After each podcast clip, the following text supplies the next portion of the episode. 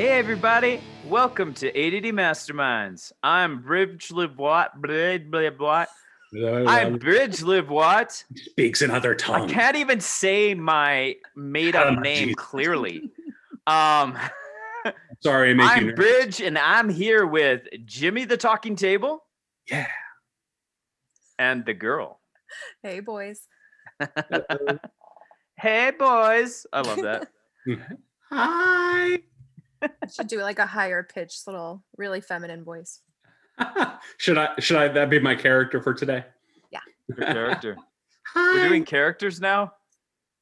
we It's been a should. Let's see if I can. br- Let's see if I can stay in character for the entire show. You sound really. now- Bridge with the Sound really rejected tough. Muppets. well, they, everybody's turning into cartoon characters on Twitter. I saw. So I mean, it makes sense to do cartoony voices. Why not? Sure, let's go with it. Oh, Jimmy, you did do a cartoon character picture of yourself too. I finally gave in to the pressures of society. it's killing me. Okay. I liked it. Uh, and so I was just like, okay, since she gave in to the Russian hacking trolls who are going to steal our identity, so they already have pictures of me, so I might, might as well just join the club. It's like you're under like you know like one of those people who get their voice modified, you know, to be Protecting his identity. pretending. Yeah, exactly. Exactly. All right, so uh, everybody's turned into cartoons, and Jeff Bezos is going to space. yeah. Uh, I'm kind of hoping he wouldn't come back. Why? Why don't? What do you have against Bezos? He's just like he he looks more reptil- reptilian overlord than any of the reptilian overlords. Is it because of the Elon funny thing of his eye? Oh, it is it is really tough. I can barely understand you. Okay, I, I'm going to switch back to normal voice. Sorry. Uh, yeah, Elon Musk. Okay, hold on, hold on. Ranking, definitive ranking. I, I, I think you're right. Number one would be Elon Musk. He looks the Right. most reptilian overlord. Um, Jeff Bezos is is second. Is it because of the Popeye that he kind of has? With the, Eh. like, That's kind of he's like- interesting too. Like, we got lots of money. You think you could fix that? I Well, know, mean, like if with he Forest Whitaker. Right. Like Forest Whitaker is a guy that's got an eye thing going on, but I think he's deliberately kept it because he's Right. like, no, it's part of my character. Yeah. which 'Cause- is 'cause No cool. longer when you see him in a movie, no longer you're like, "Hey, it's that black guy." You're like, "Hey, it's the guy with the eye." you know. That's, I mean, that's one of the things I love about TikTok is there like there's like a lot of people with disabilities or even like facial facial you know abnormalities if that's the right word to use. Um, you know, like this lady who has like a like a scar on her face. She's got like a um, she's got a birthmark on half of her face. But she Hmm. like did her hair really funky and it just it looks awesome. It's like people are rocking whatever they got, and I think that's really cool. Oh, that is cool. I And the great other great thing about TikTok is it's another way for foreign governments to spy on us. like So, China. Yep. Yeah.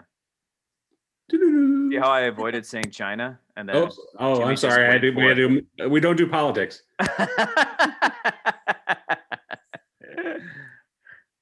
yeah, so Jeff Jeff Bezos is uh, going back to his home planet. Um, I saw somebody talking about like, why doesn't he just like? How do we know he's not going to go crazy and just float into the sun? I mean, he let someone else take over as CEO, didn't he? So Yeah, that's crazy. Oh, that's right. Amazon will He's still just be gonna fine. stay there now. Well, yeah, he's, gonna like basically like a figurehead at this point. He's like the queen of Amazon. he's like the chairman of the board or something, but he's not going to be involved in the day to day running of the company. He's going to just pretty much show up and say, "I vote we do this," and then go float around in space. That sounds I, like I fun hope they sell tickets on Prime. Do you have any interest in going to space? I think it would be kind of neat just to prove all the flat earthers wrong. Um, but uh, I don't know. I'd probably have to lose weight and jog more and stuff before they let blow me up into the hemisphere. So that's- that's a negative Ghost Rider. I wouldn't make it past space camp. I get too motion sicknessy. Yeah. I'll be, I will not make it. I just I'll be the get the to go. feeling there's nothing there. And so I'm like, why am I Hey. flying up there for so long? All the satellites they have on orbit, you get to see all those. That'd be kind of cool. Those things are there. I, I it's so final. Like if something goes wrong, you're out in space. It freaks me out. Like you're just so far. I don't know. You ever you ever like Doomsday. ever ride a sea doo? No, Thanks. Like a jet ski or whatever? no. no. Yeah, I, I remember we went to somebody's cabin and they had jet skis. And I went and rode on this jet ski for like like about an hour and then I'm like it might have even been half an hour and then I'm like all right, I think I'm done. so that's that, huh? And it was just like that was kind of fun for a little bit, but then it got boring. I'm like I uh, there's nothing to do. Like I'm glad you didn't go spend like ten thousand dollars on a new jet ski. Like this Yeah. is gonna be my thing now. Right. yeah. Did you have somebody else? I feel like that you would have to like be on jet skis together to make it fun. You know, like race or Right. shout. I don't know. Yeah, I guess we were. I don't know. It just wasn't that exciting. Like I think a jetpack would be more fun because you could see a lot of different s- cool crap, right? Because you're like, okay, I'm gonna go look at that cliff over there or whatever. And then the fact you're flying. But I kind of feel like in space, like most of the trip, it's just like, oh look, it's black. You know? I don't Maybe just one of those I don't little think orbits. that's been the. I don't. I think that's been the exact reaction of zero people who have been to space, though. They're, they're all, all of them have been like, "Man, I need to do something really dramatic, like read in the beginning there was light, and you know, wait for the the sun to rotate around the Earth, or the ro- ro- Earth to rotate around the sun." I'm sorry, uh, and like you know, do all sorts of dramatic stuff. It's never been just like, "So this is space." I feel like you got to have a lot of time on your hands to sit there and watch, like, stuff move. I mean, it's not like the you're Earth going be anywhere there. else. Yeah. Yeah. I don't know. I'm just convinced that going to space is dumb. But I, I might have gotten that from like listening to J, J, uh, what's his name, Jesse Carey. I was talk gonna about say it. he thinks space is boring. Yeah, Who's- yeah. I think who's the- maybe he convinced me. Who's I he? he's he's rel- he's unrelevant. The Is he relevant podcast. Has he been to space? He went to No. space camp. He Oh. did I know space that. camp. Yeah. I know that. yeah, yeah. Uh, The crazy before thing this, we were watching a movie is- where space went totally wrong. So I'm staying here. I'm I'm pretty I'm pretty excited though about Sad Astronauts when that album comes out. It's uh, Kevin Max's podcast Mm. or sorry podcast album. His music album. His music album, a His record. music album. Yeah, which will be all deconstructy and stuff. I think. I'm excited for that. Yeah, in space, no one can hear you cry. As your religion falls apart. It's going to be great. Okay, so is the Southern Baptist Convention as corrupt as Twitter believes it really is? I was actually talking to a friend yesterday about uh, a lot of the abuse that happens in the church, and he kind of said to me, "Well, don't believe everything Twitter says about the SBC." And I was like, "Well, I'm not really assessing, you know, how much abuse is going on based on what Twitter says, but I do think that there's something going on there." Sure. And it's funny to me that like someone like Al Mohler is like, I want to be president, and we're gonna make sure we stick to the Bible or whatever he has to say, but he didn't say anything about the abuse. No. And it's like that tells me that there are people that are aspiring to leadership that don't really want to deal with this. right. Mm. But you know, the way the entire SBC is set up is like all the churches are independent of one another. So they don't really police behavior. Uh, they don't really police how you handle things. So, Right. you know, they don't have some sort of like, uh, judi- uh, you know, judicial board or anything. You don't get brought up on charges if you screw up or anything. The only thing that can ever happen to your church is they decide you can't be, you know, you can't wear the name on the door anymore. And that's pretty much it. Like, Oh, interesting. yeah, like because they're independent fellowship of churches. Like everybody sees the SBC and they think denomination is the biggest denomination in the United States or whatever, and then they imagine like it's the Episcopal Church or the Catholic Church or the the Methodist Oh, Church, okay. and, they have no structure like that whatsoever. It's just a loose fellowship of churches that say, "Hey, we believe these things in common, these sixteen points of doctrine." And for the sake of doing some larger cooperative works and sharing ministers you know, helping churches find ministers should they need a, a church to find a minister.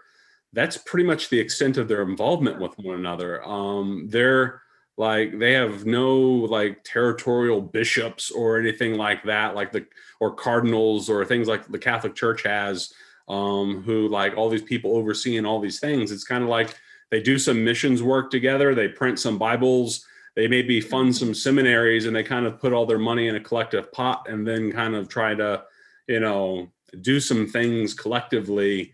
Um, but they don't have like these sharp, rigid structures. So it's kind of like their theological polity almost prohibits them from getting too involved in the abuse scandals of other churches just simply because it's kind of like hey this this isn't that's not how we govern ourselves um, and so they kind of leave it up to the individual churches to figure out the individual church's own mess Huh. I definitely didn't realize that. I thought there was more oversight hierarchy. no Okay, but I- Okay. Am I am I right though that SBC stands for Sexy Baptist Convention? i wish i don't like know I sorry, wa- sorry got- guys, what you're doing is not sexy anymore. So I, I, you're I got you're out of the convention. when I when I came to know the Lord and get water baptized, I joined the uh, Southern Baptist Church. I thought the preacher's daughter was pretty cute. So, and this was when I was 17, just for the record. Oh, okay. You know, so it wasn't like when I was like 28. You know, Yeah. Um, but uh, yeah, I don't know. It's tough. It's a tough, tough issue, and it's coming out about the church, and um, it kind of it plays into a lot of you know talking about gender roles, and there's just like the SBC. When people are conversing about the SBC, they're talking about gender roles and they're talking about abuse. And the more I think about it, the more I see that those are all interrelated and Mm. it's like when you put power people in power over other people all kinds of messes happen and so it's it's tough and i'm still kind of on this jesus and john wayne kick so i'm like yeah this is messed up and so i i think it is messed up but is it a mass conspiracy well if these churches aren't really linked in the way people seem to be saying they are then it's not really it can't really be a systemic issue with the SBC, but it could be a theological issue that's causing it. Right. Right. So- It's just a church issue, like in general, then, Mhm. which is might be scarier. I, Yeah, I think it would be good though that if even though it's you know just a loose fellowship of churches that even if the leadership of the denomination like those who are you know appointed as president and stuff of the larger you know overall structure loose structure network of churches or whatever you want to call it like they could still speak out about it and say hey you know we've heard lots of rumblings about these things. Here's some practical steps um, and we could create a rule that says hey if we hear of you know x things we are going to disfellowship you from the sbc and you know like because we're going to be above board on this and maybe they could do something but at the end of the day all those churches would just be like yeah okay we'll just be independent churches Mhm. we'll be independent baptist Yeah, it's baptist it's really it's really sad what's gone on with all of this because I think Yeah. like the church has kind of an air of you know like we we tend to like the church tends to look at secular society and say we have superior morality. Right. Because we believe in you know no sex before marriage. And the world is saying we believe consent is the highest ethic. And Mhm. it's like i think we might have missed the boat here. Because we're more concerned about covenant than consent. And i'm like ideally you've got to have both. And so it's it's interesting like i don't it's funny talking to kootenai girl who's like just totally sex positive and all about consent but she said you know like christianity should also be about consent like it's our relationship with god is consensual. And i'm like dang that's a really interesting place to go with all of this because it's like i think when we talk about all these uh, deconstructing christians and how people are trying to attack them and all this stuff i'm just kind of like looking at it i'm like and i think the fear is that if we're okay with kevin max he's going to lead the masses wherever he's going, right? And I think that's I understand that's the fear, but I'm like when the prodigal left his father's home, the father didn't look at the older son and say, "Don't turn out like him." Right? Mm. And you kind of get the sense that the father was like, "Okay, like you're going to go sow your wild oats. Yeah, here's your inheritance. See ya." Right? But it's like you have a sense that the father's like, "I'm totally I'm totally going to be ready to receive him when he comes back if he comes back." Right? and i think that that when i look at all these people who are struggling with their faith i feel like the father's still waiting still mm-hmm. waiting for them and is like I'll, I'll i'll be here for you whatever you need right? And i don't feel like the church is doing that. Right. and so i think that this i hope that you know this can humble us and we can look at you know what do some internal work on the church and look at it and say maybe the world has a better sexual ethic in a way because consent is so important and you know purity culture really kind of preached this whole like men can't control themselves so women have to make sure that they don't cause men to stumble which and i, I think there's varying degrees at which that was taught because i was never in a position where i was like okay well oh well she's wearing that therefore my lust is okay right? Like i, I never believed that but it feels like there are certain areas where that was almost taught I'm not so sure it was taught as just given a wink and a nod. Hmm.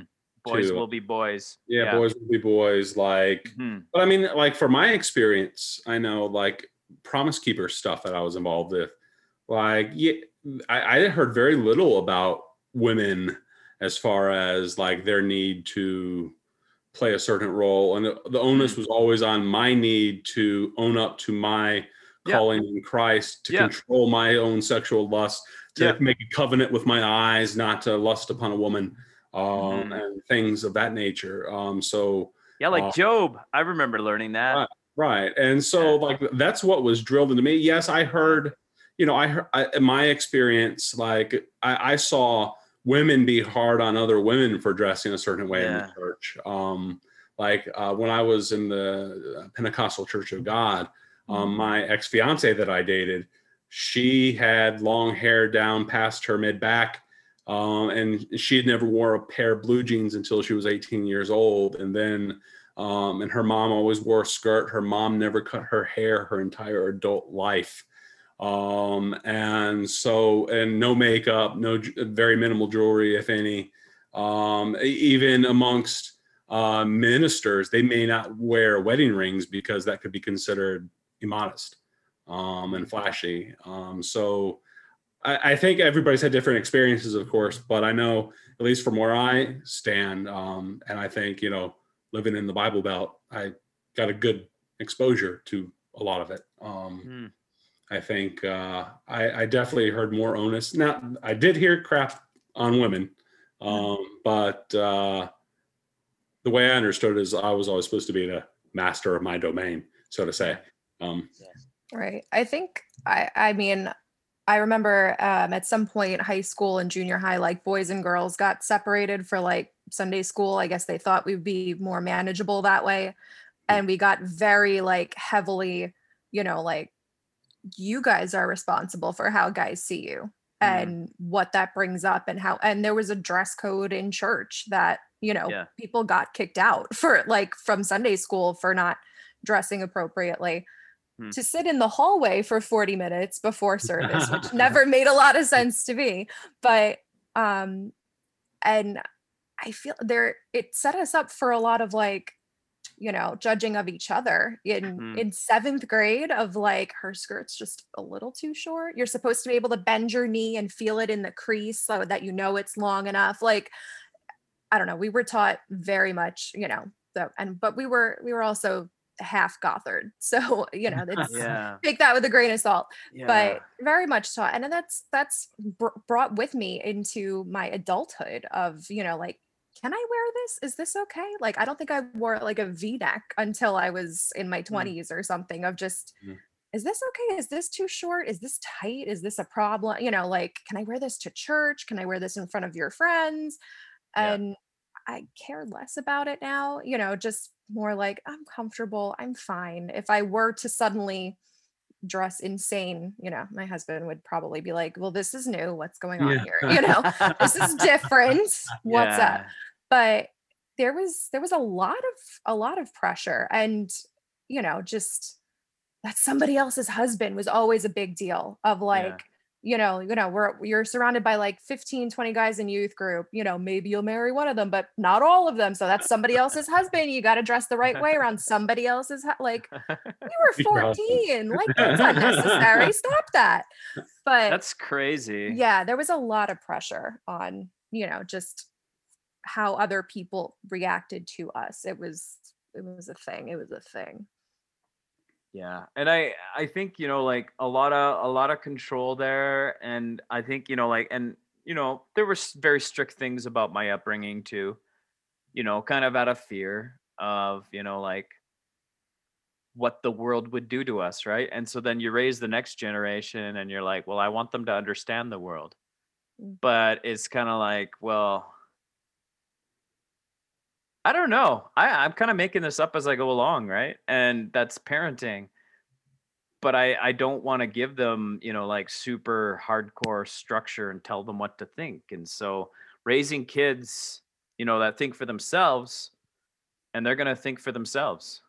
right Right. And there's a certain amount of risk in that. But it's like I'm somebody too that's grown to I don't know. I feel like an outsider in the church a lot of times. Mm. And so I'm thinking for myself too. Right. And so it's takes you to interesting places and it helps me understand people like Kevin Max. I'm like, hey guys, leave him alone. He's figuring things out. Everybody, everybody relax. Yeah. Um all right. So what's up with folks baptizing their babies? It's always like a subtweet thing on Twitter going on. It's like I've never seen so much obsession with with Paedo baptism. Yeah, I've like like it's like something I've seldom been exposed to up until like the last couple of years on Twitter. Like I I, know, I there know was, like, that do guy. it.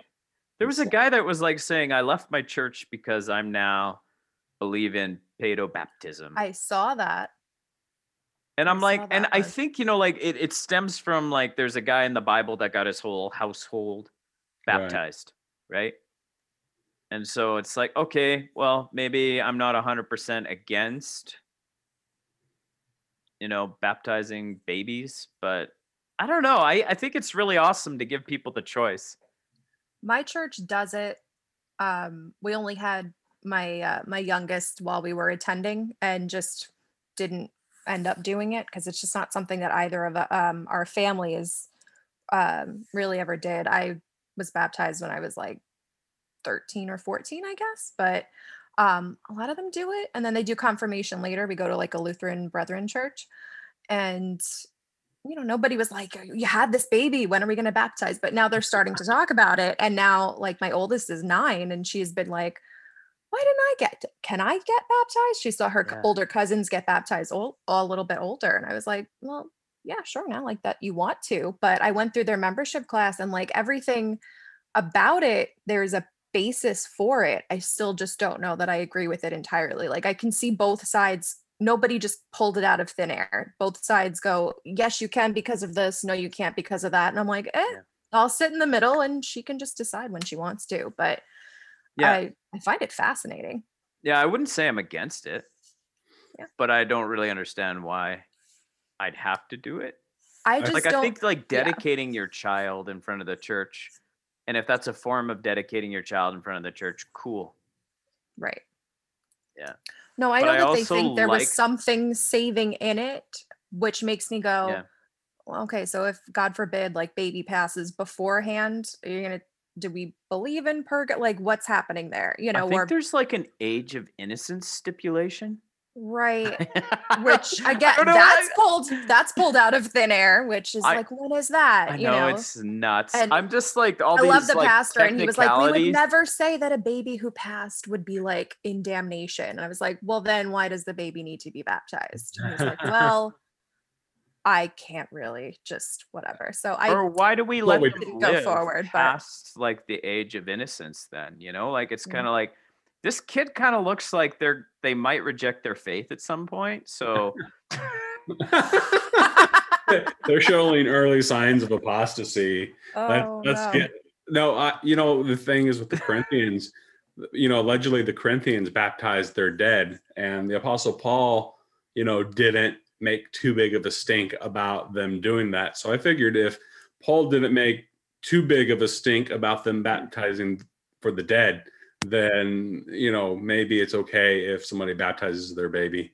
Um, but they shouldn't be opposed to me saying, "Hey, you know, if I'm going to grant you that, then maybe when you get older, you, you want to get baptized again just because, you know, your parents did this thing to you and you would like to experience Jesus because you've made the choice to follow Jesus. And, but of course, that upsets them because they're almost always in that camp, they're almost always, um, you know, Calvinistic predestined. So the idea that you would make a choice to follow Jesus would be bothersome enough for you to, you know, articulate something like that. So, of course, they baptize you as baby because you know, God forbid you ever make the choice to follow Jesus as an adult, um, you know, and make the choice to get baptized as an adult. That would just wreck their theology, I think. Maybe. religion's so silly.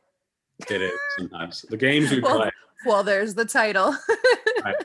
Yeah.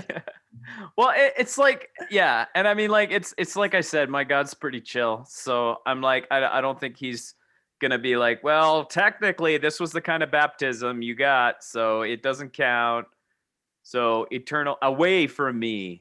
Right. the weeping and gnashing of teeth you go. Right i don't know. Yeah. anyways um all right working from home. Well it's funny because uh i'm gonna keep working from home because i decided to. Rock on. um the girl you work from other people's homes often, often. Yep. yeah so there's not really an office so really it comes down to jimmy are you gonna work from home forever as long as they let me. Yeah. You think they may return you to the office eventually I hope not, because now that I'm at a new company, the office is in Cleveland, Ohio, and I live here in Charlotte, North Carolina. So Oh, that's a hell of a commute, isn't it? Yeah, and my wife's already told me that I, we're never moving to Ohio. So if my company values my employment and me doing all the awesome things that I do for them on their behalf, they will continue to let me work from home. If that ever becomes an issue, well, I get a notification on LinkedIn about once a week of somebody else that wants to hire me to work Wow. remote. So I- I think there's a lot of companies that will try to force the issue sure. people come back to the office so that Totally. they can keep a closer eye on some of their employees. Which is ridiculous. It's not like you see most of them anyway. It's like yours, like most managers I know, it's not like they're sitting there looking at their employees work all day. No, they're like answering emails, answering phone calls. They're they're too busy. Like half the time, like I've worked in the office, my managers, I didn't even see them on a daily basis, even though they sat like three Yeah. or four rows down or three or four cubicles down. Like, so I don't know where this idea of seeing somebody, you know, is uh, like you can monitor people's activity through technology now and you know if they're typing on their computer and exactly what they're typing so if you need to know if they're working or not just look at the logs and see what their Yeah. production was for the day and what they did it's not like you can't trace that Yeah. stuff so you know I'd be intrigued to see like if that actually ends up being commonplace where we keep a lot of people working from home. Will that make a difference in global emissions? Um, Mm. What's that going to do to office spaces, you know, downtown in these cities? Because I know like our downtown was pretty vacant before COVID because there were a lot of issues with the oil and gas industry. And so it's like if people aren't returning to the office, what happens with all these office spaces? Are we going to have to Right. figure out maybe build more residential in those areas where there used to be offices, right? So I I- it'd be interesting to see like if this has a lasting effect. Well, I mean, clearly 9/11 had a lasting effect. And so I think this is the only thing we can kind of compare it to. maybe Right. COVID 19 will have a lasting effect too on how we do work and how much we commute.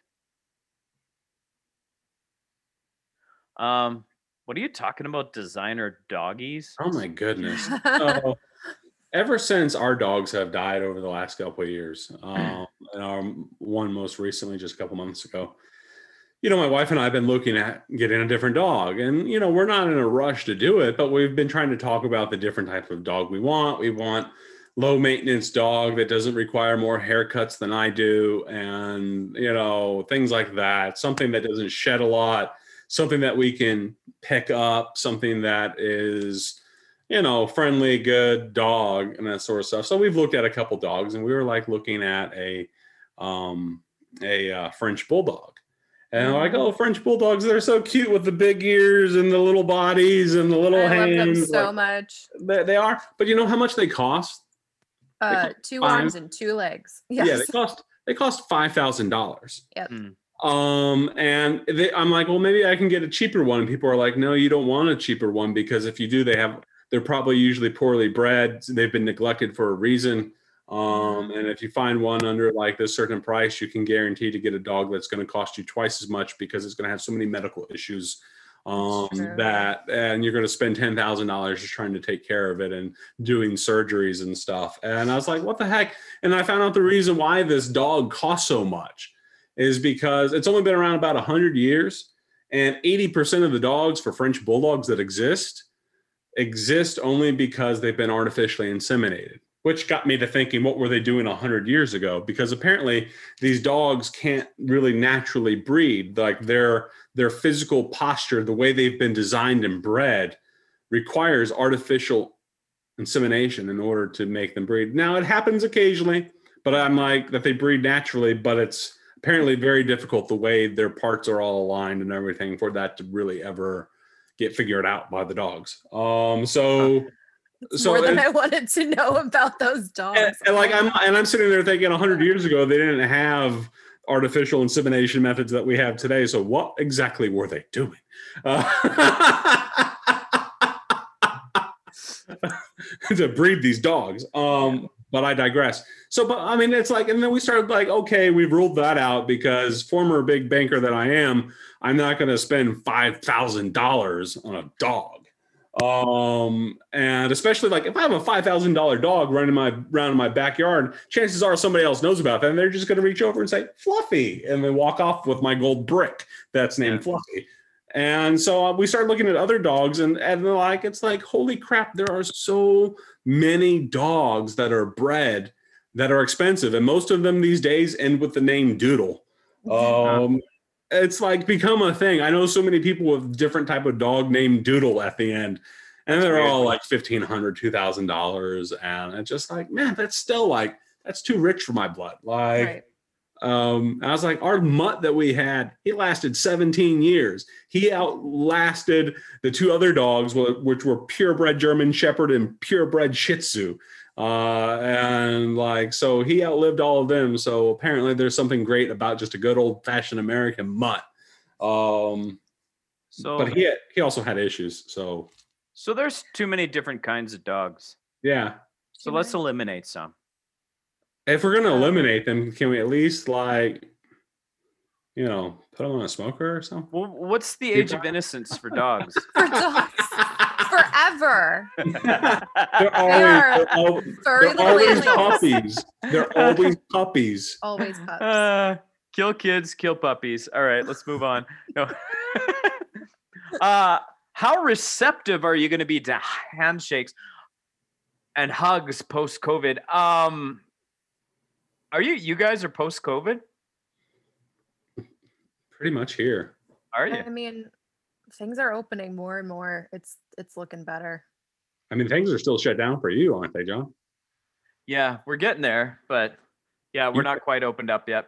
Yeah, like everything's pretty much open here. Um, well, I don't know, like, how common was hugs, like outside I was outside never of a hugger. family? Like, I mean, some churches, maybe some people would hug, but it wasn't crazy common. I think handshakes, you know, I think handshakes will probably just come back. Yeah. There'll be old school people that want a handshake, and I'm not gonna refuse them. Hmm. Somebody offered to shake my hand recently. I did, but it was like probably the first time I've shook somebody's hand in a year and a half. Did you spit on your hand first? And I They gave him the. I I a gave him the.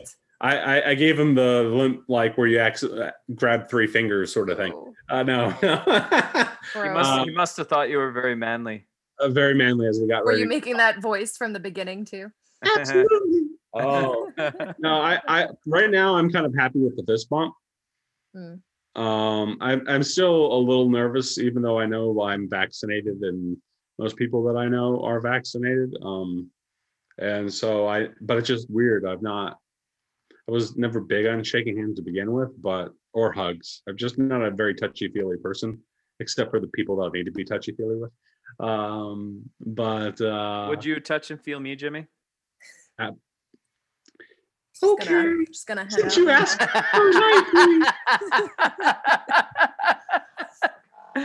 uh, Uh, I'm so awkward in person. Uh, finger guns have taught, you know, served me well, and they will continue to do so. There's one or two hugs, but most of the time it's just like, "Hey, it's nice to see you," and move along. I was kind of hoping the shin bump thing that people were doing, like the hopscotch sort of thing, where they were just like putting their foot out Oh. and like kind of tapping it. Like I was like, I was hoping that was kind of going to become a thing. I think I'm just gonna that. I would start do that. sloppy wet kissing everybody. Oh gosh, Start giving everybody that is unforeseen. do it at church. You will make the news if you do it at church this weekend. Mhm. So I've been thinking about like when I was a teacher, um, one of the things my principal had told me all the time is have high expectations for people and they will meet them. And he had high expectations for me and I never met it. um and i was thinking about like how like within teaching you're taught that when you're taught to teach um you're taught that there's a zone of proximal development. And so there's kind of a certain certain level of learning a child can aspire to. And so you don't you don't teach above their head but you don't teach them stuff they already knew. You need to give them something that's within their reach and I was thinking about how that applies spiritually. And even like if you look at like throughout the Bible, and I, I, I love like Rob Bell's take on this, where he's just like, Old Testament is like, please can you stop killing your brother? Please stop the killing. And then when you get to the New Testament, there's Jesus that's saying, love your enemies. And you can see kind of a progression Mhm. Where humanity, their proximal level of development was got to learn to stop killing your brother. And then the zone of proximal development moved to where it was like people were apparently ready to say, love your enemies. Although I think a lot of us are still not ready for that, right? And so, Mhm. kind of seeing that trajectory in the Bible, it's it's interesting to me. I mean, there's a couple things, I guess. First, first is like if that's the trajectory of the Bible, why are we using the Bible to try to move society backwards? You know, we're like, oh, whoa, whoa, whoa. I think you're you're letting women do too much in the church. We need to get back to what the apostle Paul said. But if that's truly the trajectory, does it make sense to move society backwards, right? Hmm. So that's that's one thing. Second thing is, I think in how we deal with people spiritually, we need to look at what their zone of proximal development is. And so when we're inviting people to the church, you know, to be able to say, okay, but just so you know, these are the things we're going to require of you. This is the type of sexual ethic you're going to have to have. and all these things. And there's all these people are like, yeah, I don't think I can fit in with that community. You know? And so it's like, are we, can we adapt so that we can meet people where they're at and find things that it's like, well, okay, well, where are you at right now? I can see that you're struggling with, you know, depression. Let me help you with that and figure out how to help you with that instead of saying, oh, by the way, I see all these sins in your life that I don't have. Mm. But anyways, what do you think about the whole trajectory thing, Jimmy? Is that crazy? I think there's something to it. Um, but at the same time, I also see instances in the Bible where Jesus just like blows everybody up because Hmm. they can't handle it anyway. Like, you know, hey, young rich ruler, go sell everything you have and give it to the poor and then come follow me. Well, that's too much for him. Or, you know, Jesus telling the disciples that, hey, you know, you need to be eunuchs. Ah, that was too much for them.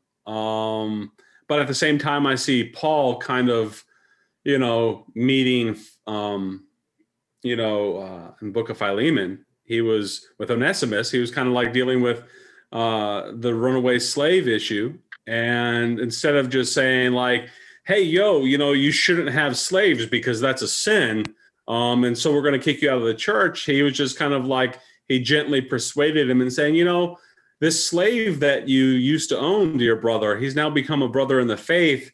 He's become very useful to me. Have you ever considered letting him go? You know, I'll reimburse you for the loss that you're Mm. suffering. You know, and it was a kind of a, a gentle diplomacy over something as egregious as slavery. Um, so I think, you know, it's kind of almost like what somebody needs to hear in that moment um, that will determine if it's going to be the gentle prodding nudge of, you know, Yeah. maybe you sh- maybe you should let your slave go, dear brother. Um, maybe you should let him free. Um, to versus sell everything you have and give it to the poor and then follow me. Um, where how you judge what that's going to be for every individual, I'm not sure. I, I guess it's ultimately going to be spiritually discerned in the moment. Yep. That's true. I mean, it reminds me of uh do you remember uh Tony Campolo where he's like uh last night 30,000 people or 30,000 children died of starvation. Or he said I'm going to tell you three things. Sorry. First thing, 30,000 pe- children died of starvation. Number 2, um most of you don't give a sh- about that. Number 3, most of you are angry that I said the SH word than you are that there's Mhm. 30,000 children that died last night. right. And it's like, okay, that's like, that's a big truth bomb. And that probably hit most of the people in that congregation if he was right. Very hard. Yeah, and. I, I don't know if hearts and minds were changed, but it's like one of my favorite quotes. Cause I'm like, it's like where what what are we really supposed to be appalled at? And so I, I think you're right. Sometimes it's time to drop a bomb and sometimes it's times to time to give a little gentle nudging. Anything to add, the girl? I don't know. I'm sorry. My my brain is drawing a blank right now on this one.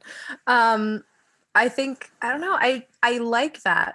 I just also with actual teaching, we've been homeschooling now for like 2 years and there's there's definitely been times that I'm like, well, I'm going to read this to you or show you this or whatever you're going to and they'll absorb what is just what they can, you know, what is Yeah. kind of age appropriate, what they can Yeah. handle.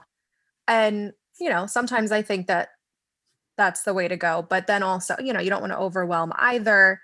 The thing with the trajectory, and I hate the slippery slope nonsense, but I, Yeah. the trajectory kind of goes like, all right, well, I, yeah, we can see um, from, you know, just please, please don't kill your brother to, Yeah. but also love your enemy. I don't know that we necessarily know where it goes after that. No. So like I think that becomes a little bit it could become dangerous of like, well, this is the trajectory that things were going. So let's continue that way. I'm just know, thinking, can- I'm just thinking Like, that right? it's like we can just make anything up. stop killing your brother, um, love your enemy, and now love Satan. That's the next step. Hail There's nothing Satan. in between. Hail Satan. Yeah, that's exactly it. Sorry.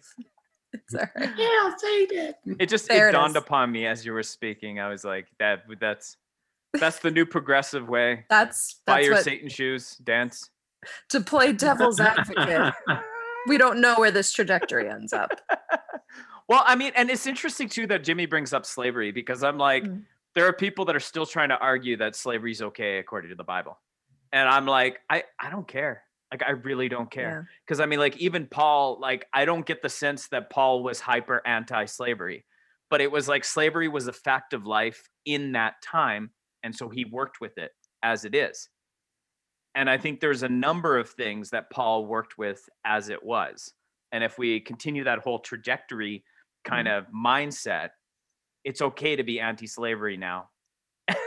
and there's no reason. Can we all just say, agree? well, that that was hold on. Paul said if you're a slave, you're Man, your John, master. So we I don't need all know. those slaves to go back to their masters, right? I don't know if that's in some people's proximal development there, John. Not not today. I'm pu- pump the brakes. It may be the 21st century, but it's only been 200 years, John. It's only been 200 It's years. been 200 years. Not ready.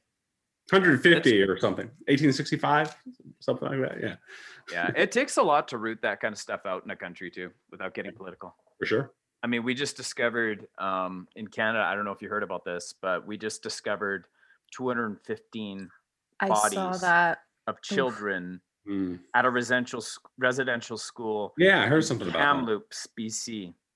Mhm. And it's like the whole strategy was that it was like a joint effort between the church and the government to basically get the Indian out of the child. Hmm. And so they Mhm. were trying to get them to not speak their native tongue. And I in some cases there was actually skin bleaching that went on. Wow. It's it's so messed up and it's like such a messed up part of our of our history. And it's like you look at that and you say, well, yeah, that's awful we did that back then. Good thing we got it all fixed now, right? And we don't. Right. like we have indigenous reserves where people don't have clean water. And it was really interesting because I, I saw a tiktok of one of our politicians and it's like the guy who's like he's not obviously not the prime minister he's not the opposition leader he's like third in line right? Like it's the third party. Um guy right who was like just basically like, like somebody was saying to him like if you were prime minister you're saying you would solve this water issue. And he's like what's your plan? Like you're just going to sign a blank check and and solve this water issue? And the guy looks at, at the reporter and says if toronto didn't have clean water would you be asking this question? If vancouver didn't have clean water would you be asking this question? I was like Nice. whoa but it's like he's right. Like it's like it doesn't matter what the cost is. If we've got people that don't have clean water why aren't we fixing it right? So so there's a lot. There's a real reckoning that needs to happen between canada and its indigenous people.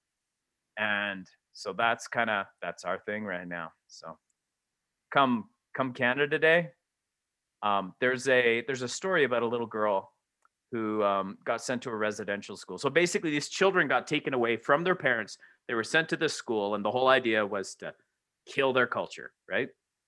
And I mean, 215 kids were killed, and it's like, what under what circumstances? A Mhm. lot of abuse, obviously, but it's like there that's genocide. Like at that point, is genocide. And so, um, but this little girl, she was kind of excited about her first day of school, and she put on an orange shirt, and she was all excited about it. And then when she showed up, she found out what it really was. And so in Canada, we have one day every year. I can't, I- I'm not sure what the date is, but um, there's a day every year that we call Orange Shirt or Orange Shirt Day, where we remember these residential school victims. Hmm. And so, um, come Canada Day, I'm gonna wear an orange shirt because I want to honor those children, right? And so, and I mean, there's just there's so much work to do, and it's hard to know what to do because it's like, well, I guess I really have to consider how I vote because I want Mm. somebody who's going to deal with this seriously and let's let's solve this issue once and for all because there's still big issues and how we are Yeah. treating people that are our own citizens and who were here before us and it's like we can't even can't even say no you lost the war and so you know it's no we Right. we went out of our way to mistreat these people and so anyways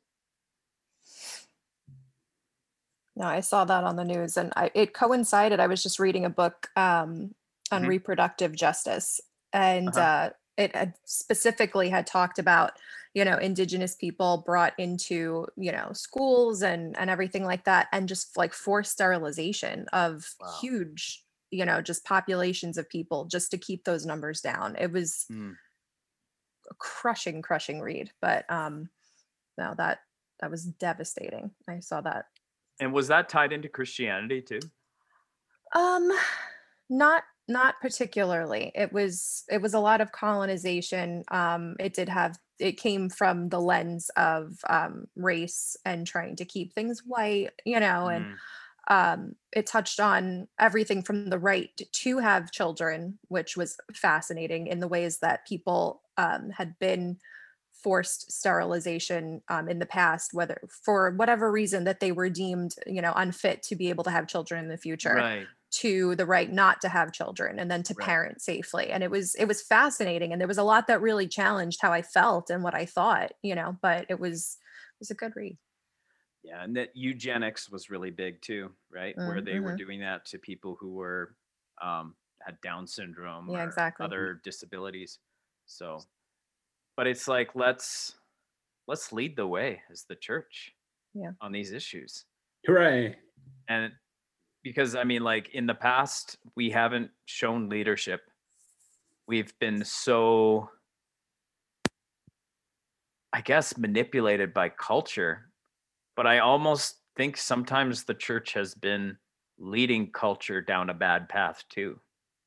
And so it's, you know, this love of enemies is not evident. Mm. And I think maybe that's the place to start because like we're living in polarized times where we have people divided into like a two party system and it's like well i'm this therefore you guys are racist and we hate you. And then it's like well i'm this and you guys are baby killers therefore i hate you. And it's like there's no conversation between the two. So wouldn't it be amazing if the church was the one place where there is no two party system? You know Mm. where we're united by christ. Just a thought. It's me. I'm I'm the politically homeless one over here. That's my jam. it's got to be really hard to be politically homeless It is. It is. Like people accuse me of being a coward. People accuse me of all sorts of things, and you know, it's kind of like you know, it's like, oh, you're just a Trump supporter. Oh, you're just a Biden supporter. Like, no, I don't. I didn't like either of the guys. Like, and and I'll tell you exactly why. Well, you're not voting for my guy as a vote for the other guy. Like, no, it's just me not voting for your guy or the other guy. Um, you know, I voted for me. Well, that's not a real vote. Uh, the United States federal government took it. Um, you know, uh, somewhere my name is written down on a ballot. Um, but Wait, uh, do you really vote for yourself? this year I did. Yes, That's so funny. I, I, I Oh, really God, had problems great. with both candidates, and I just like, you know, and I'm I'm happy to be politically homeless and to forever be such. I mean, I'll probably swing back to the other direction for the next election, but uh, maybe not. Maybe I'll keep it. Maybe I'll keep things spicy. You know. you know honestly i think i think my vote because every every time the election comes up i'll be just like you know what i think i'm just going to sit this one out Right. and i remember somebody saying to me um what's his name something bradley he's he's an author anyways he's written for relevant magazine but he he said to me he's like well that's a real sign of your privilege and i'm like what and he's Yeah. like well you think if you don't vote it's not going to make a difference to you maybe you should consider voting on behalf of someone for whom it would make a difference Hmm. so i'm thinking next time i vote i'm going to vote on behalf of canada's indigenous people I like that. I mean, but that presumes what you under that you presume to hold a position that must be monolithic to those people. I would imagine those people are even in their position, whatever it is, is pretty diverse. Some of oh, them Oh, certainly. But if I listen to that community and understand who they believe right. as a majority, who they believe is going to be best for them. Well, I mean, people say that about minorities in America, and yet Yeah. this past year, more minorities in America voted for the orange guy than for than in ever in the history of voting. So, like you know I, I think it's very presumptive for anybody to guilt trip somebody else into a uh, broad brushing with a monolithic narrative that voting one way must be a vote for that other for those people because you know there's a number of people that would radically disagree with that amongst those people that they claim to be like to me that's just the white i mean not to get political but that's white liberal guilt tripping you know where white liberals presume to speak for blacks and more than blacks even will on certain issues I Like don't. entire defund I'm the not gonna shame people into voting, right and I'm not gonna be shamed into voting. I vote the way I vote. Absolutely let people vote the way they vote. So Sure. it's a non-issue for me. but we don't get political But we don't get political. Um, it's funny. Um, one of my one of my friends on um, on uh, Twitter, uh, Doug Birsch, i love Um, doug fairly spiritual. yes he made this joke about like he basically was joking about like is there somebody who teaches humility is there classes that you could teach on humility and it was funny because it reminded me of like the episode of the wax museum that i just released on the book the road to character um, that i read i guess five years ago now. And it just really got me um, down a rabbit hole of just trying to understand what humility is.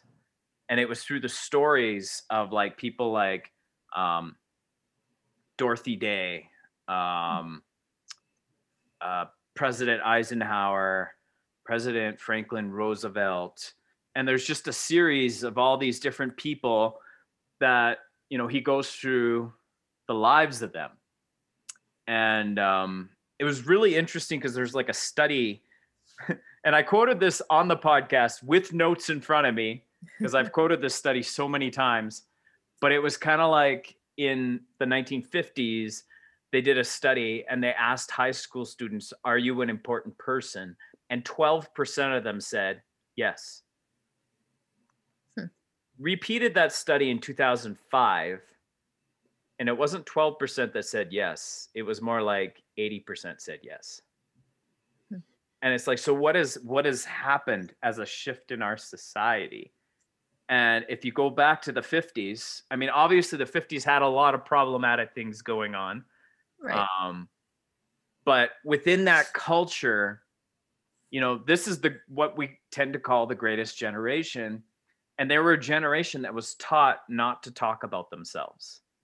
Hmm. And you know, like there's stories of like George W. Bush or George H. Bush Bush. And when he would write a speech, he'd always think about how his mother would say, Don't ever talk about yourself.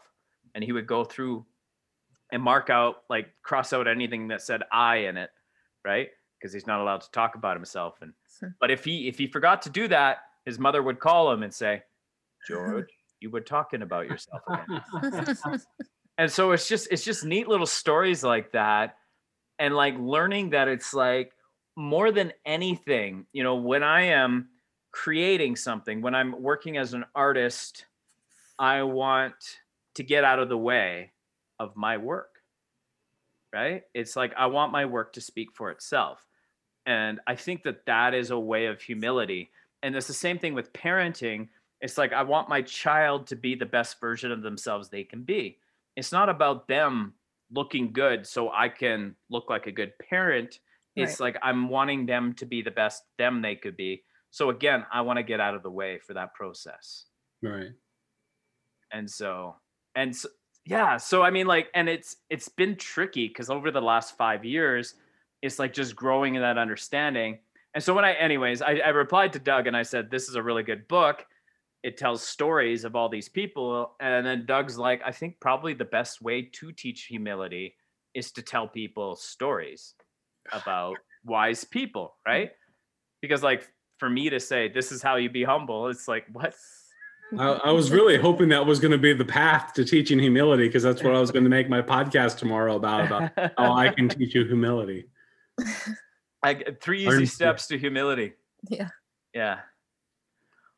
Yeah, and I mean it's it's funny too because you realize that like false humility really rears its head um Right. in so many ways and a lot of times it's just you saying like I don't want people to think I appear prideful.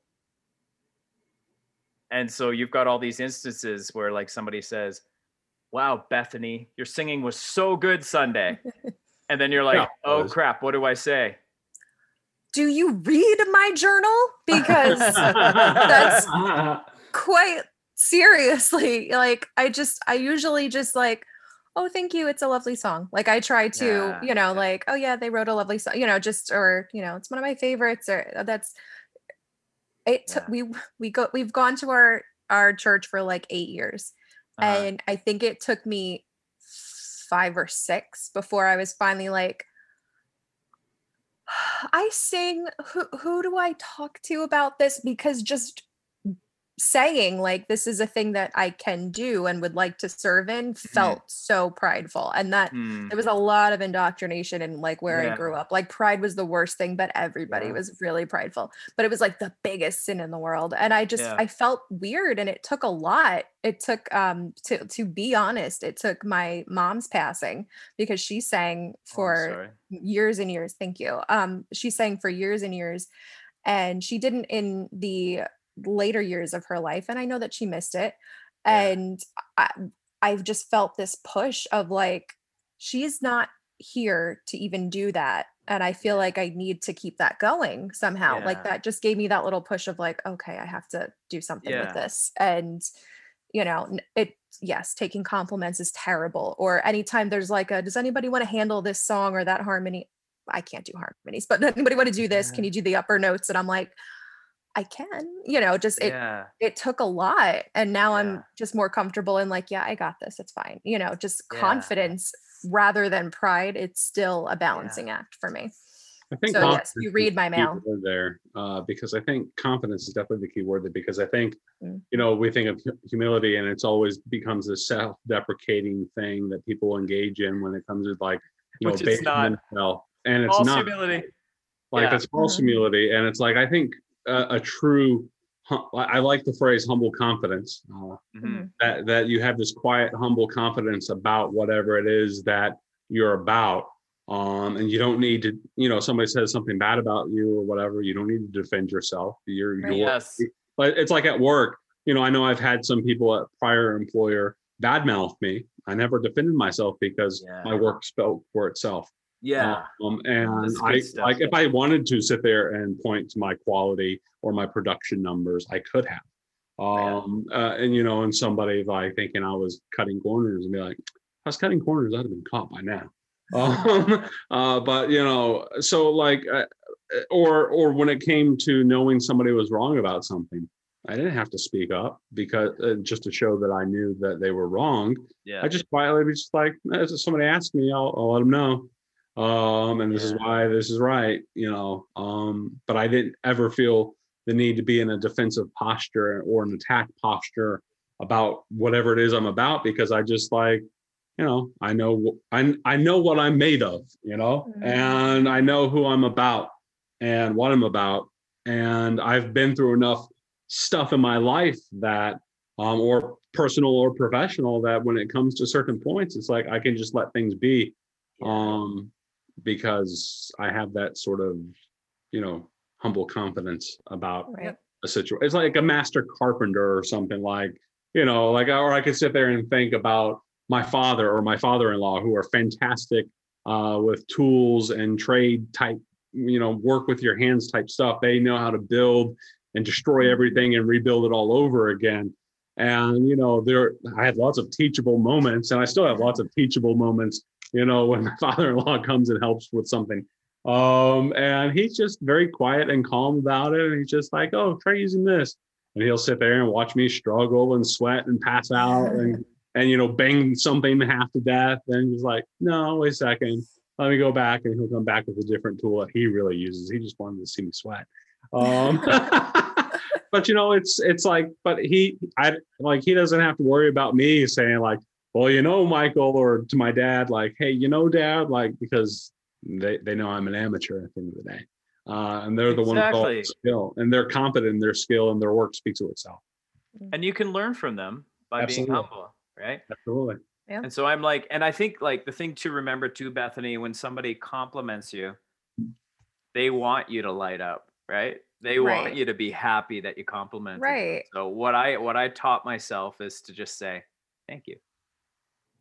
I know. And if I- you could just say thank you, it's it's such a beautiful thing because it's like I I remember um I remember when I was I was a teenager and I was at um I was at the mall and I needed 35 cents to make a phone call. I've probably told the story before, but uh I needed 35 cents to make a phone call and I'm like, does anybody does anybody have any coins? I need to make a phone call. And there was some homeless guy that gathers carts and he walks up to me he's like, "Yeah, here." And I'm mm. like, oh no, no, I can't accept that from you. And he looks at me, he's like, no, no, please take it. It Oh, feels good to help someone else for once. Oh, And so Yeah. I, I think about that a lot of times when somebody's trying to be kind to me. It's like, oh, I cannot rob them of this. And I think the most humble thing sometimes is to just be like, thank you. Absolutely. that's true. Yeah. My it's a double twist. My love language is words of affirmation. So I'm Mhm. initially like, yay, but also, oh no, I must be like so humbled. But Yeah. I like saying thank you for the kind words, which may be Yeah, that's a good one. humble sometimes too. I don't know. Because it's like, yeah, you're being very kind. This actually sucked, but but you know, to, to, to take this story, it's interesting because I did change jobs recently, and I was on an interview, and my the person I was interviewing with that ultimately offered me the job that I got. Um, they, you know, were asking me to tell about my experience, tell about how good I was, um, and I got to the point in the interview, I was like, well, not to brag. But I'm gonna do it anyway because this is an interview. So I'm I'm gonna I'm gonna shout I'm gonna toot my own horn to you. Uh, and then the the lady that I was interviewing with, my manager, she just laughed hysterically. She's like, "Oh, please do tell about yourself." And I was like, "I will." Uh, you know? but I, I think that But was a to. good, I, yeah, but I think that was a good moment Mhm. because I was able to take my professional accomplishments and wave it not in a braggart sort of way, but just a this is who I am yeah. and this is why I think you should pick me. Yeah. Um, and it worked out well. But if I just like downplayed my accomplishments and you know not said much about myself, that would have been that would have been arrogant of me um, to to dismiss my experiences. And um, I should be proud and confident in who God has made me to be. Uh, I shouldn't ever be ashamed of that. And I think too often we are taught to almost be ashamed of who God has made us to be Mm. uh, in his image and likeness. And God is great and glorious. And well, so am I. I think, uh, and I think part of it too is being able to give space for others because it's like truly confident people give confidence to those around them. yes. And so, like, and that requires giving airspace to other people.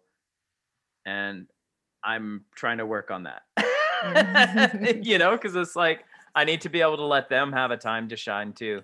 But I just get so excited about all the stuff I want to share. And it's not, it's not like because I feel like I'm just so brilliant and I'm the one should be saying this. I just get really excited about all the ideas I have because I'm like, this is a really cool thing I read in Road to Character and it's so cool, right?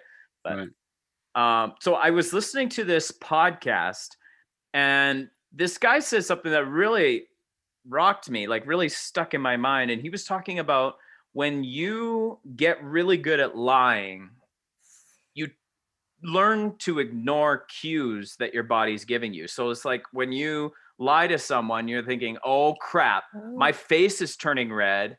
And so you train your body so that your face does not Huh. turn red. And so if you became like a um, really good liar, you become more and more disconnected from your body. And I Mhm. was like, Huh. holy crap, this explains religious trauma because you're living a Oh. lie Mm. Oh, more. Tell me more. and you're completely disconnected from your body. Uh, And so when people talk about, like, I think it's Jamie Finch who talks about embodiment, she's going to be coming out with a book. And I'm like, I'm really intrigued to read that now because these guys were not even talking about religious trauma.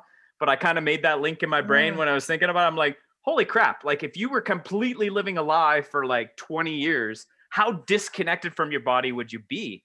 Because you're continuously convincing yourself, nope, my feelings, my feelings don't matter. My feelings don't Hmm. matter. Nope, I got to do what the leader says, right? And so, anyways, I'm like, I'm intrigued by that notion, and I try want not to text get, somebody right now about that. I want to get more connected with my body, and I think that's through mindfulness. I actually I did a TikTok on this, and I talked about like what I think mindfulness is, and it's not necessarily just like you know meditation, and it's like which I've done a little bit of meditation, and it's pretty cool. It's almost like being on morphine. It's pretty awesome, which I've done in the hospital. Um, when I had my appendectomy, and morphine's awesome, and I love it. Um, Tell us but, more. But yeah, yeah. But um, another thing that I've been doing is just going to my backyard and like I'm normally like stimulation all the time. I'm either listening to music, podcasts, or I'm watching Netflix or whatever. I'm always like full on stimulation. But I'll go to my backyard, no music, no podcast, and I'm just gonna go around with my little trowel and dig dandelions out of my backyard. That's And crazy. that's my bro. moment of mindfulness. it's crazy Just being there. All right. because I I'm never in the moment. Like I'm always just like, Mm. Oh, I'm doing a boring work task. Cool. I'm gonna get caught up on the blah blah blah podcast, right? Like Yep. and it's and so, but I I think that there is something to being in the moment and how you can actually start paying attention to what your body's doing and you can be more honest with your body and let your body tell you when you need to rest, when you need to eat. right? There's just all those things because we get out of the rhythm of our bodies by living lies. And I think even Huh. being out and about, you know, at work to a certain level, you're trying to carry yourself in a certain way in front of a client. And it's like you're lying to your body there too. Hmm. So it's like, so finding that way to reconnect with your body, I think would be so healthy for us mentally. I like that. That's good. Yeah, it's not a fully formed thought, but I'm No, just kinda- It's I don't know what to do with it, all the thoughts are going out. I like that. Good. Okay, here's another one. okay, so as an Enneagram 4, um, yeah, we're both very emotionally based, right?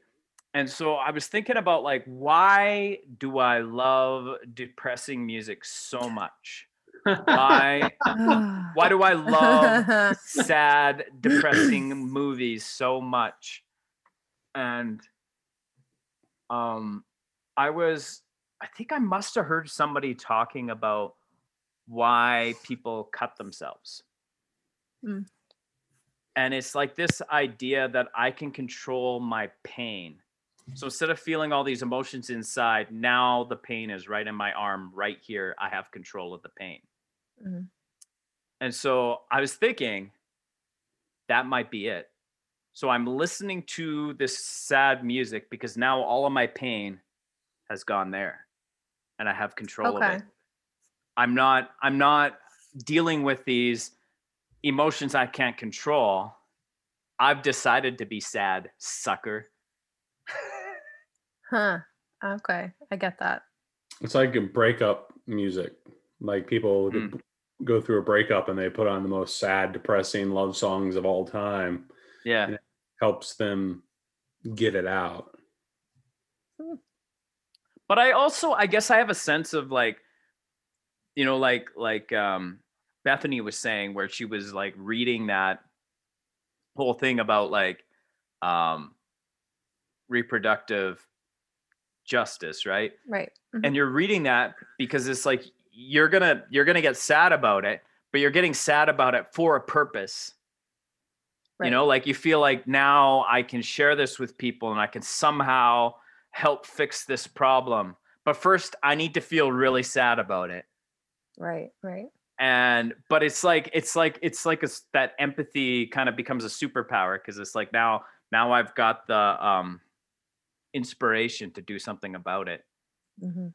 and I can share that sadness with other people, and we can all be sad, and then we can figure out how we're going to solve this problem because now I'm I'm living in this sadness, right? And I mean, like, it's just there's so much of that there, and my heart will go to all these different places where I'm just like, okay, I need to have a depth of sadness, and I have a depth of sadness right now for our indigenous people, and I'm like, I want to understand this more. Um, I found a podcast that's all about indigenous history and decolonizing our language because there's like words like residents or re- reserves, right? And it's like, what does that even mean? Like, like from a white person point of view, it's like, oh yeah, this is all the land that we reserved for these people.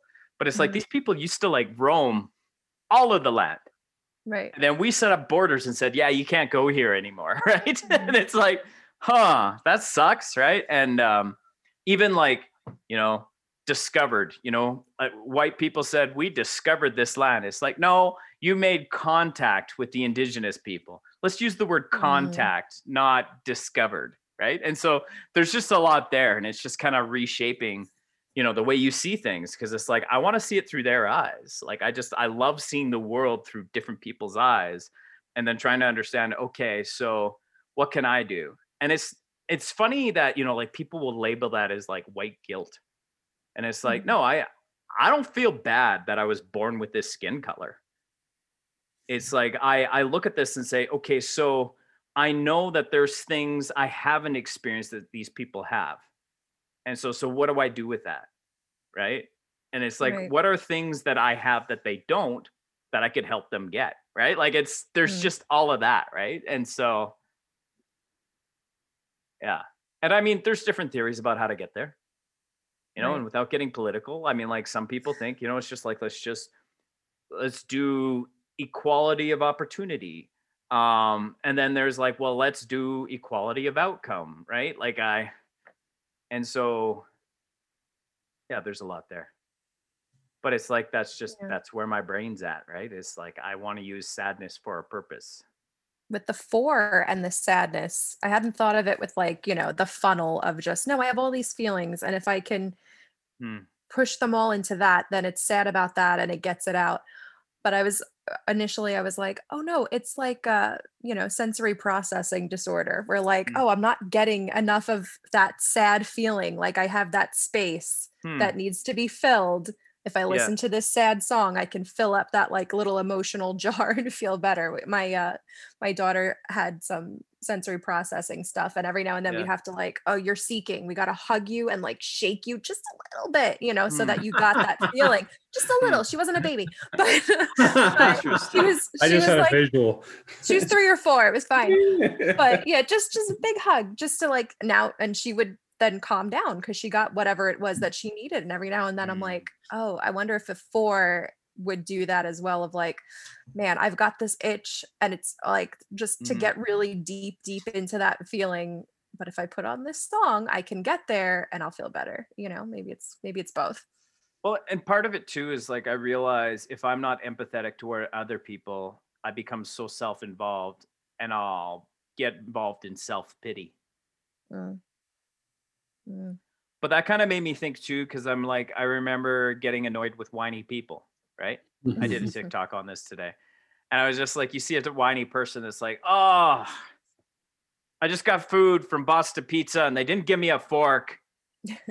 Why? Why does this have to happen to me? Right? and there's just like people that whine over little things and i sit there and think that's so immature i'm an adult i'm just going to think that in my head and never tell anyone that and then all that stuff's just going to compile to where i'm super frustrated but i still can't talk to anyone because everything that's frustrating me is silly and i'm too much of an adult to talk about it and i'm like huh who's the unhealthy one and i think the people that complain about every little thing are unhealthy too but there's a sweet spot with it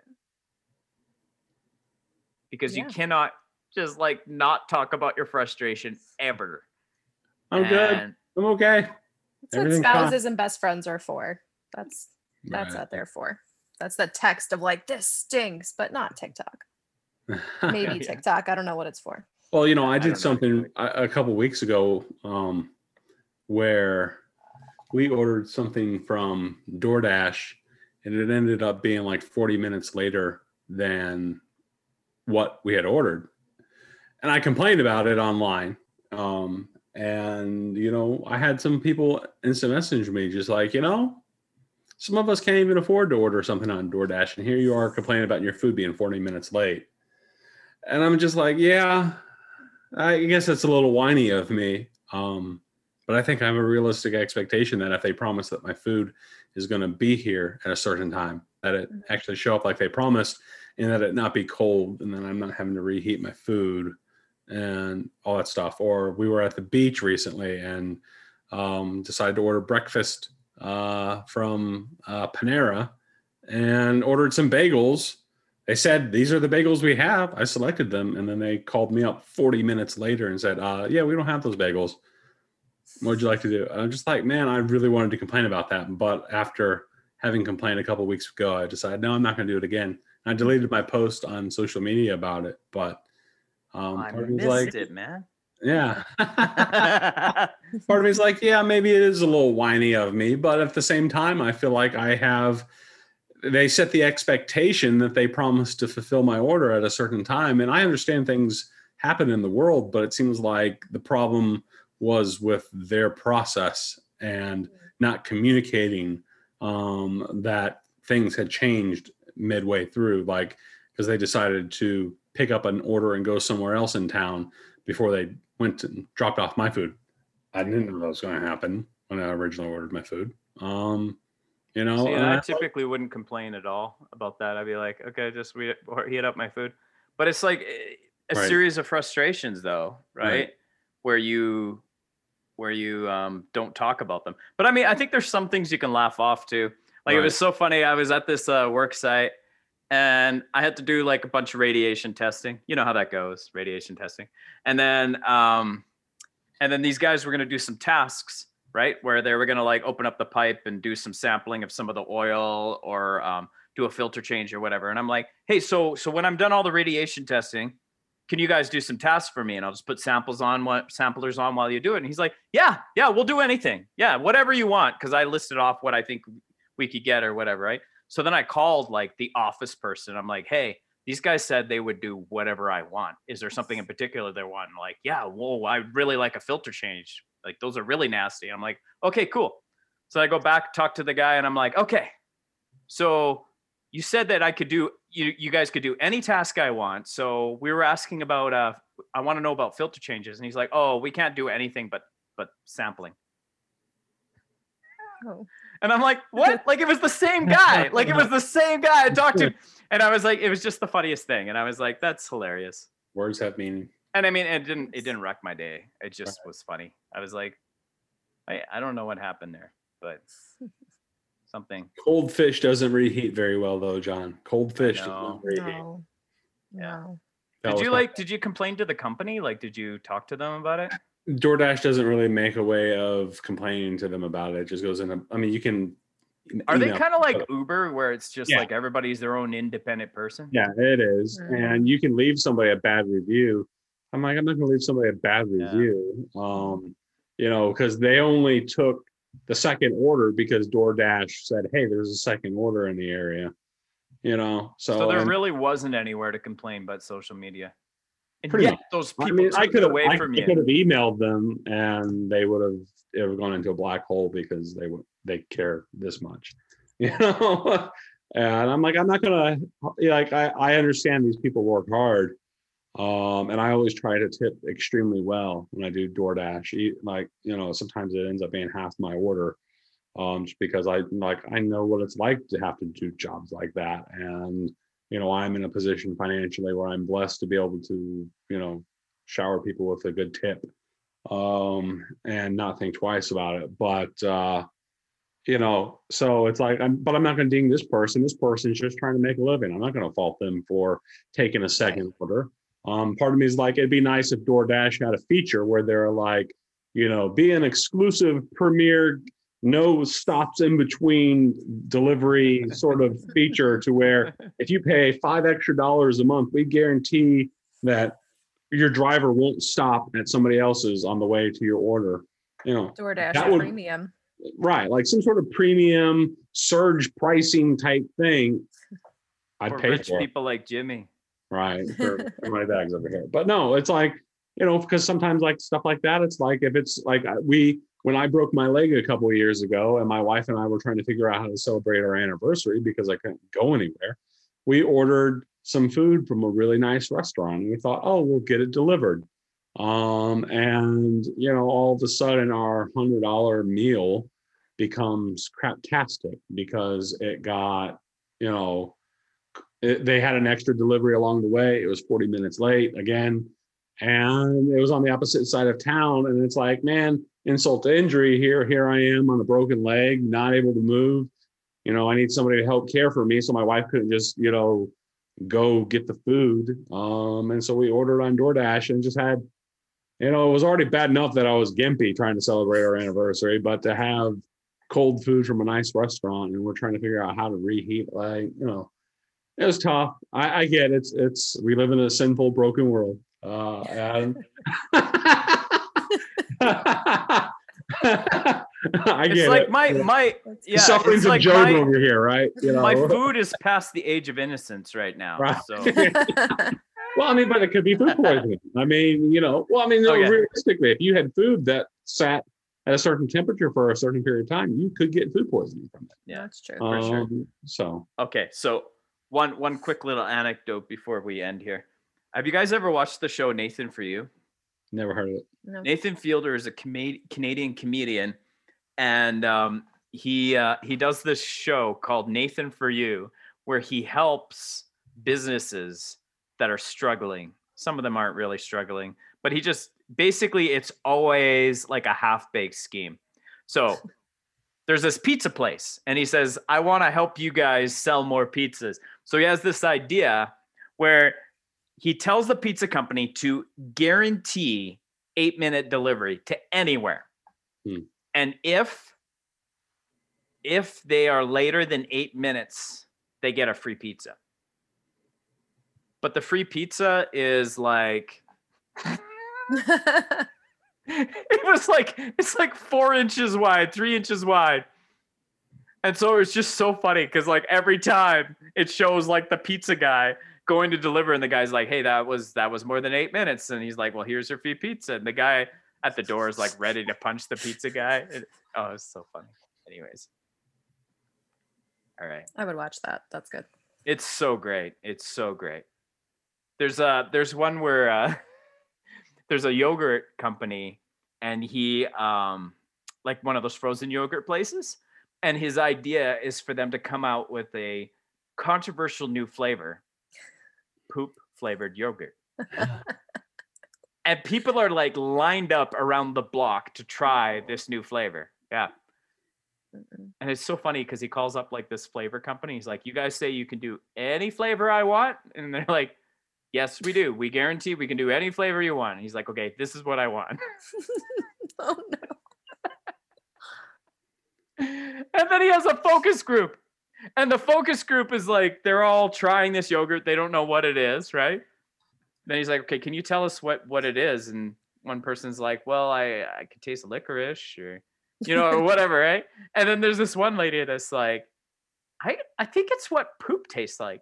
But then he's like, um, have you have you tasted poop before? It's really important. It's really important that you tell us whether you have or not. Like, can you be honest? Like, really important for the research that we know whether you have or not. Anyways, great show. Woo. It's very inappropriate and very. Very. fun. Anyways, thanks for hanging out on a Friday night. This will be out on a Saturday. Cool. Um, thank you for listening. If there are people listening, My dad will listen. Bye, everybody. I'm a Bye. real boy. UnisTable.com. catch you on the flippity floppity.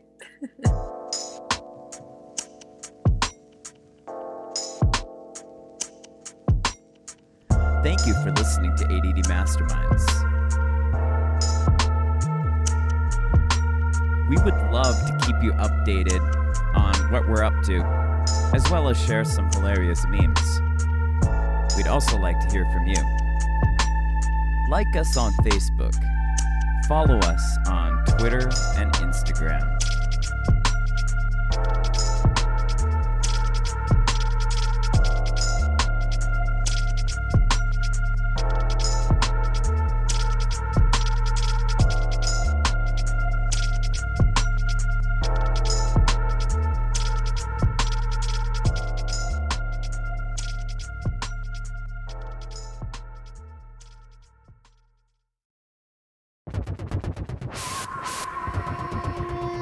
Smudge.